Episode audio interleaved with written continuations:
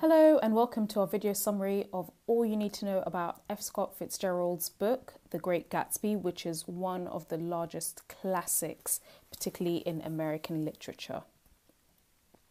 Now, when it comes to understanding this book, particularly if you're studying it for your courseworks or your exams, the first thing to be very, very clear on is context and especially the most relevant aspects of context. This book was uh, touching on the 1920s, which was highly influential, and this is a key contextual aspect of the book that runs throughout the entire novel. So, the Jazz Age was really important, and the 1920s America uh, was a flourishing time. The economy was very strong. Uh, the World War One had ended, even if America was not highly involved.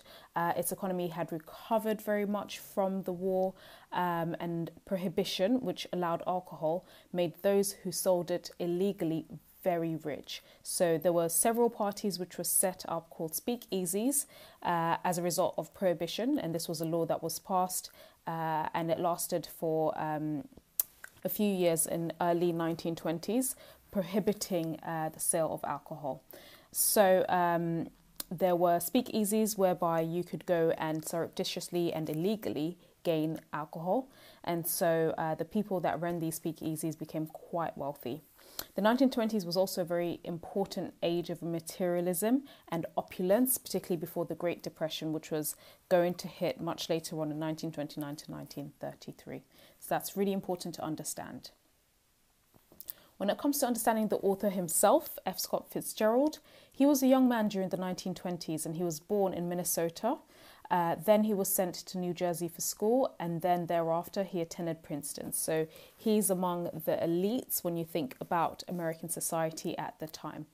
He was enlisted in World War One, so he did serve. And as I mentioned earlier, America, even if it wasn't directly highly impacted by World War One, uh, they, it was dragged into the war, and F. Scott Fitzgerald and his experiences were very much shaped as a result of serving in the war.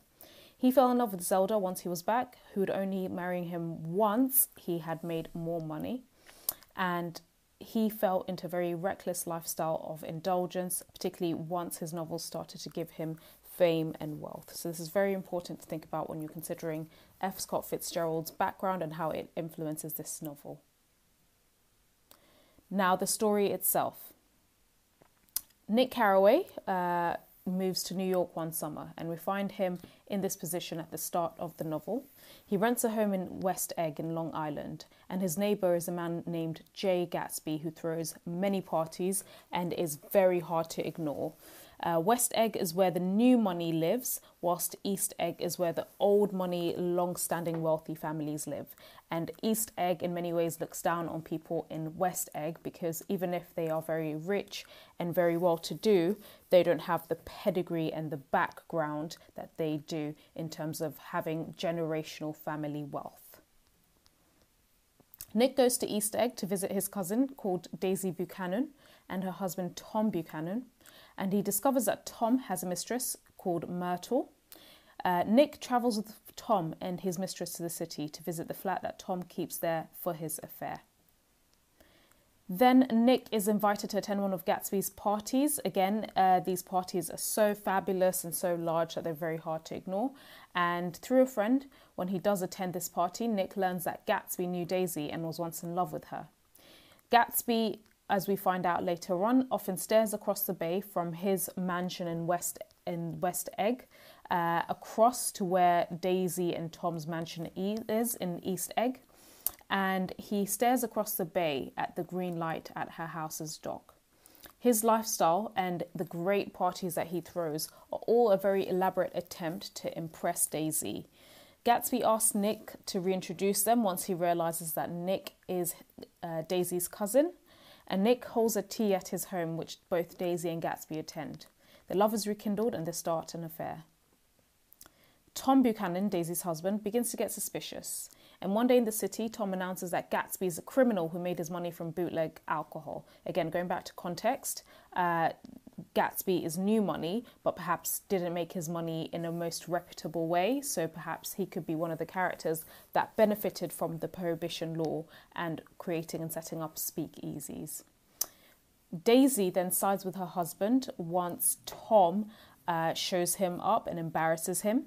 And Daisy and Gatsby drive back home whilst Nick and Tom follow. But on the way, they find that Gatsby's car has hit and killed Myrtle, Myrtle being Tom's mistress.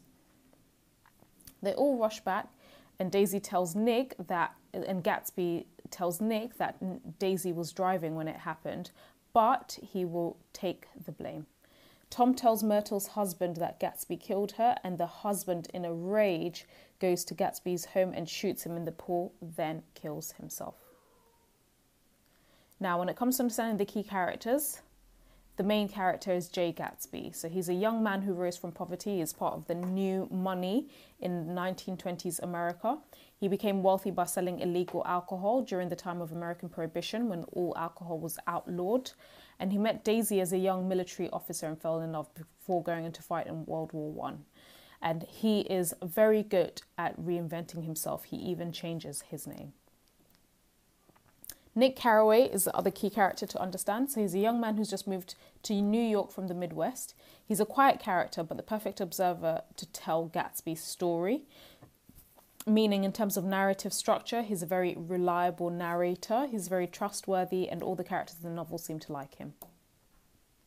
With respect to Daisy Buchanan, she, uh, she's Nick's cousin and Gatsby's long love and she is Gatsby's ideal. She's a wealthy and sophisticated woman. However, she's also very shallow and fickle, and in the end, in spite of all the sacrifices and the hard work that Gatsby has put in order to win back her love, she decides to side with Tom and to side with tradition. She chooses Tom over Gatsby, even when Gatsby is willing to take the blame of Myrtle's death for her, showing that she can be also very selfish. In terms of the key themes, the first is the American dream. So after World War One, those who fought in it and came back became disillusioned with the life and morals before the war. People began to live much more freely and become and they became much more indulgent.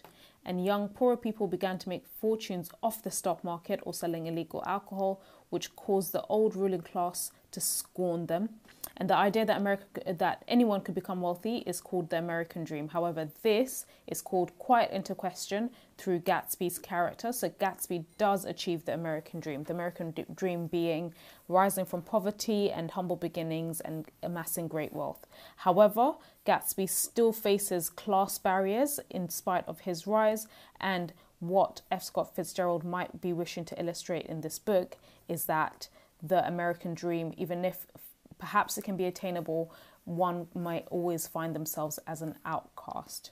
So both Gatsby and Nick represent the American dream. Nick, on his part, represents the American dream because he moves from the Midwest to New York, a place of opportunity to try and make something of himself. The second key theme is class. So the difference between the old ruling aristocracy, which is old money, and young rising wealth, new money, is very obvious. And old money lives in East Egg, whilst the new money lives in West Egg. And New Money is portrayed in the book as gaudy, very showy, uh, throwing very lush parties and living in large mansions. And the classes dislike each other, showing a divide in American society at the time. And obviously, the fact that Daisy in the end chose Tom illustrates the fact that old money and new money can never quite reconcile. In terms of analysis, the first thing is the green light, and this is important as a symbol uh, because it symbolizes Gatsby's hopes and dreams for the future, which is to be with Daisy. The eyes of Dr. T.J. Eckleburg are another important symbol, so they're painted on an advertisement billboard near where Myrtle lives, and many think that they symbolize the eyes of God looking down and judging the way this society lives with its opulence. Fitzgerald stresses that these eyes are a symbol uh, and they only have meaning because characters want to see meaning in them.